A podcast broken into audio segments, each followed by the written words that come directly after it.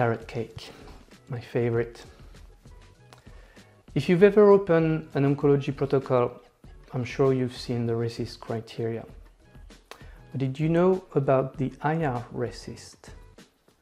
I don't know much about it, so I really look forward to my next interview with Dr. Oliver Bohnsack, Calyx's own VP of Medical and Scientific Services, where he's going to give us more information on IR RECIST.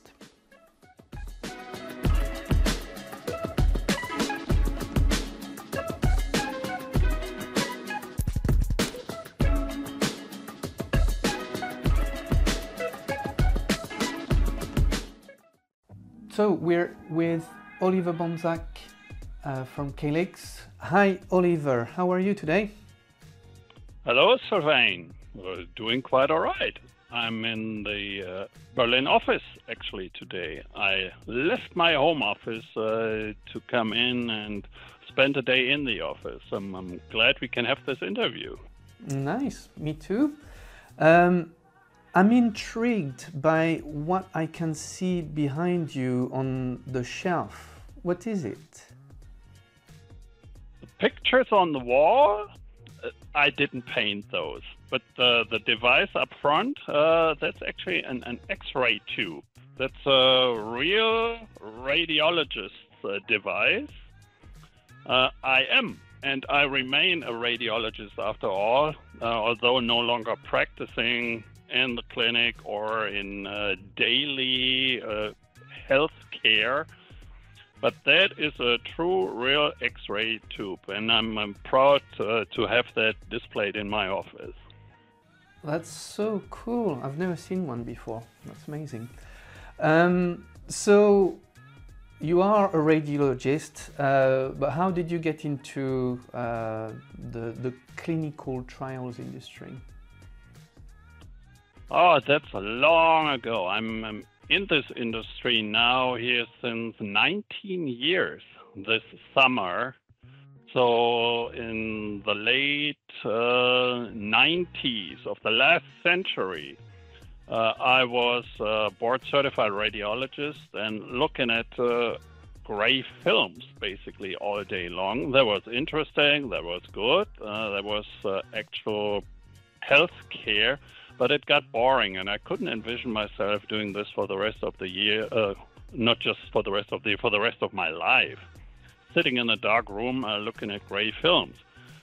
Uh, so I thought that there must be something else uh, for Oliver to find his niche in. So I actually emigrated from Germany into the U.S. I lived there for a couple of years, and I got an MBA, a specialized healthcare MBA at that time. And by early 2001, I returned to Germany. Uh, I started my industry career with uh, Siemens Medical. I was a product manager then for computed tomography. So before I left, I was uh, sitting at the scanner, and now I'm uh, working for the scanner manufacturer. And I stayed with Siemens for a couple of years and then learned that even there is a better niche for radiologists. So I learned about that clinical trials environment and that imaging is gaining more and more importance. And I thought that a radiologist's expertise might be of value to one of those newly founded imaging CROs. And uh, so it was. And I'm in this industry ever since I started with Perceptive Informatics, then Parexel, and now Calyx in 2003, hanging on until now. Oh, so you're coming up to your 20 years anniversary next year, then? That's uh, impressive. 20 years, yes. I should get the golden Calyx watch, shouldn't I? Yes, we, we, that's what we all look forward to to the golden watch, yes. I'm sure it is. um, so today uh, we're here to talk about uh, IR RECIST, and I'm clueless on this topic, so uh, I can't wait for you to educate me. And I have probably a very uh, naive question to start with, but what does IR stand for? I'm glad that you admit that you're totally naive to this uh, topic, to this uh, criterion, and uh, to medical imaging in oncology and the assessment criteria. Uh, that helps me phrase it so that uh, literally everyone can understand it. Let's get one step back. In late 70s of the past century, was the first structured analysis of images of patients participating in clinical trials. That was defined by the WHO back then. Uh, still based on X rays and measuring with calipers on X ray images. Then computer tomography gained uh, more importance also in the clinical trial world. And in 2000, RECIST was published. That's the response evaluation criteria in solid tumors. So we're just talking about how to assess patients and their response to treatment that are suffering from solid tumors. Uh, those criteria got a revision in 2009, and about the same time, IO therapy entered the market. Now we're getting closer to your question what does IR stand for? What is IO? IO is uh, immune oncology, not by chemotherapy killing tumor cells, but by stimulating the body's own immune system. So there is a variety of IO therapies available, but the old criteria didn't match any longer. So we needed to develop something new to better assess the patients and more fairly assess the efficacy of the compound of the treatment given. So the first criteria developed in 2009 and published were IRRC. First time IR pops up. That's immune related response criteria. Still based somewhat on the old uh, WHO definitions, but also already somewhat linked uh, with RECIST. And those uh, listening to me talk here familiar with RECIST, they may remember this and they don't uh, need to hear the details of RECIST. So we continued and then there were uh, two publications by Nishino, one stating that 10 lesions measured as targets isn't really needed. Five lesions is good enough, similar to RECIST, and also bidimensional measurements as used with the WHO criteria and still used in uh, IRRC to some extent are also no longer needed. Unidimensional good enough. So based on these two criteria, uh, to bring this into the clinical trial world, into clinical practice, it needed a lot more detail, a lot more description, and uh, the fine tuning of the nuances. And we ran the first trial with it, and these were the immune related RECIST criteria uh, published uh, in 14 and used since then. So there you have your answer going back into the development of imaging assessment criteria in oncology studies for patients with solid tumors and their metastases, the development of the criteria and how it came all about to now being the immune related RECIST. Uh, that's very interesting, and I feel like I'm getting a, a lesson on RECIST and IR RECIST, so uh, I love it. Thank you. Um, so something I didn't quite get though, and I'm sorry if you already explained it, is like how does it differ with RECIST, or how does um, IR RECIST improve um, the medical imaging space? Now we're getting to the key differences. There are response categories in these uh, imaging based uh, criteria, which are complete response, partial response when the tumor shrinks but is not completely gone, stable disease, grows or shrinks a little bit but remains basically stable, and then, of course, progressive disease, meaning the tumor grows the measured target lesions, the not measured non-target lesions, they, they expand, they become more, and the patient progresses. That's called PD, progressive disease. Now with IO therapy, stimulating the body's own immune system,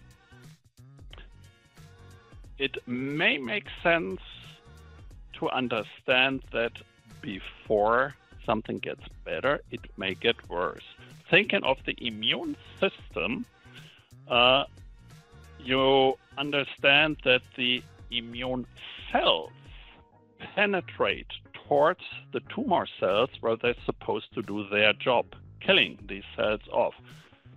So the actual tumor findings, metastases, or the primary tumor itself may actually increase in size before it shrinks. In medical terms, this is called a pseudo progression.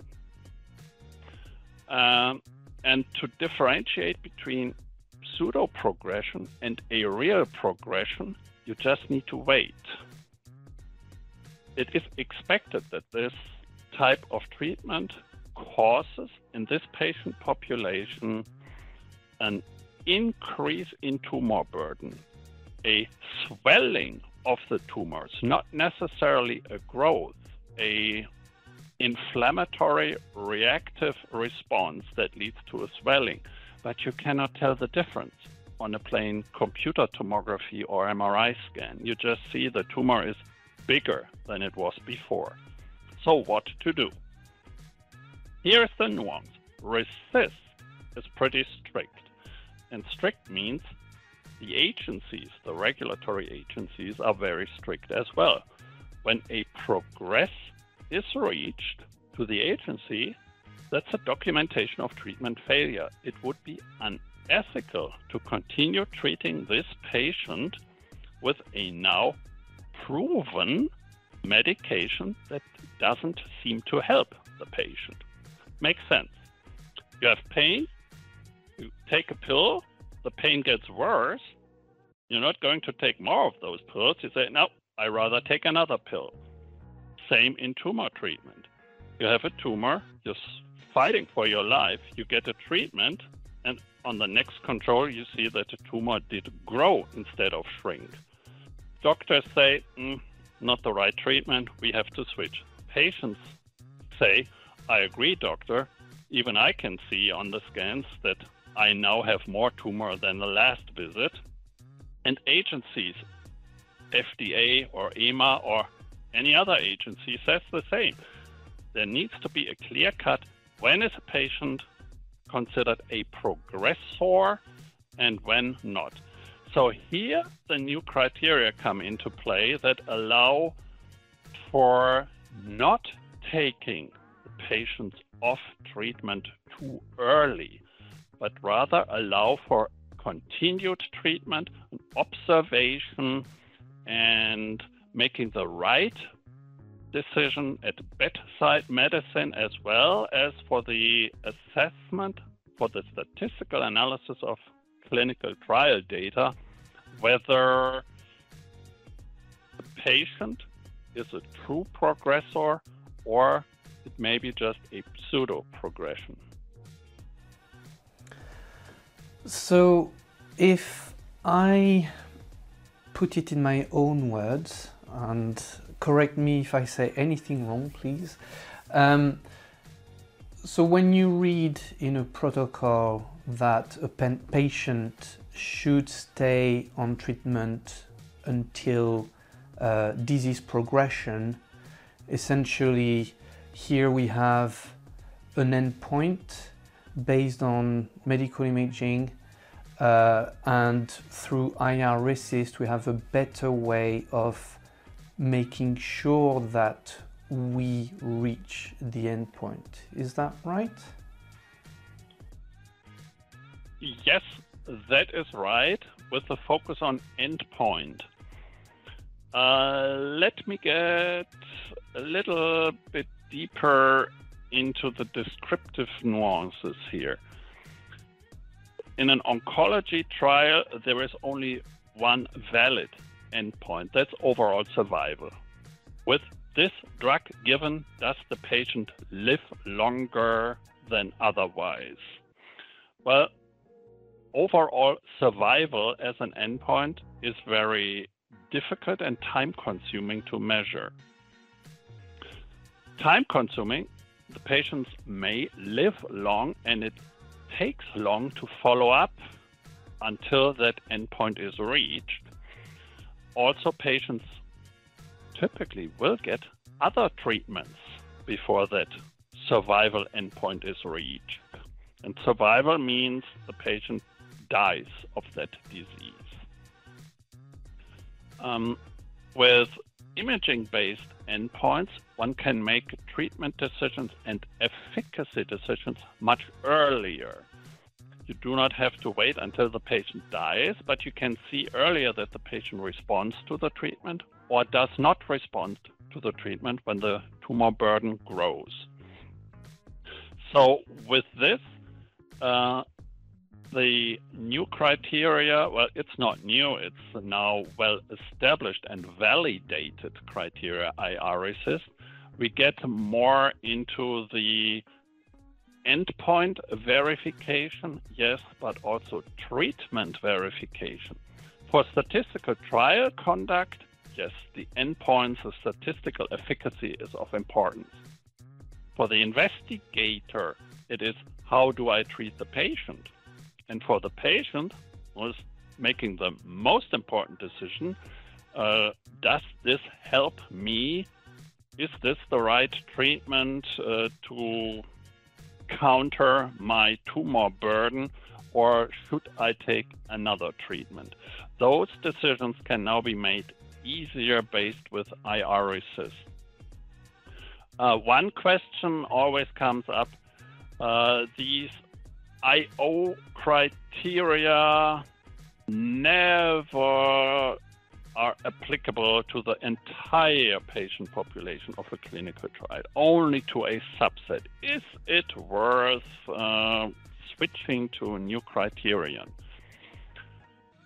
That's a question that eventually the treating physician, the doctor at the bedside, has to answer and also regulatory agencies have to answer.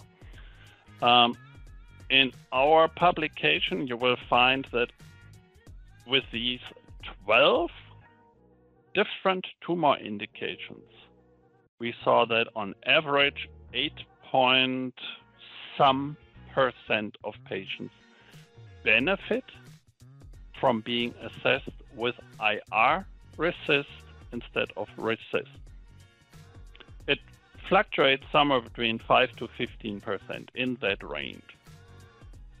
Now, what does that mean? You might say that, yeah, come on, it's 8, 9, maybe 10% of patients. Is it really worth it? Isn't old RECIST good enough? For the 90% of the patients, it is. For the other 10%, it is not. And you do not know which of your patients falls into the 10% category.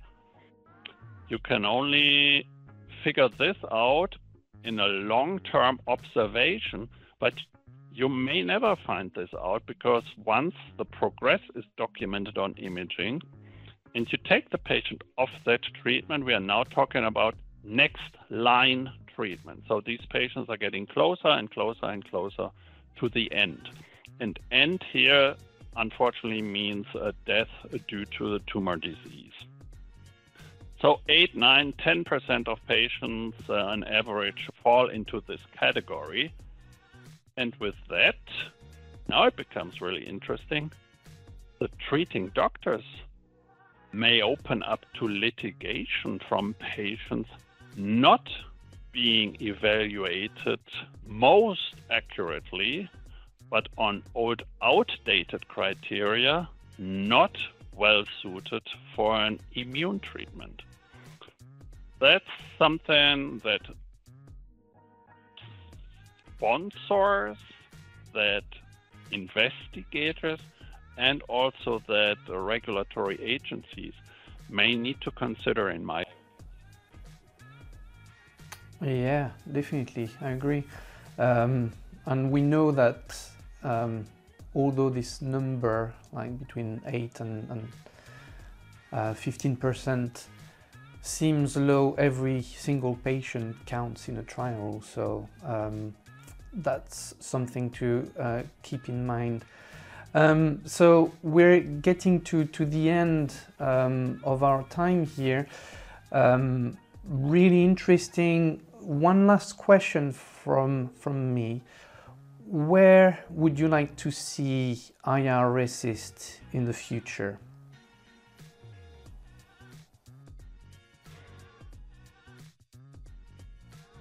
IR uh, will persist as it is in one way or the other.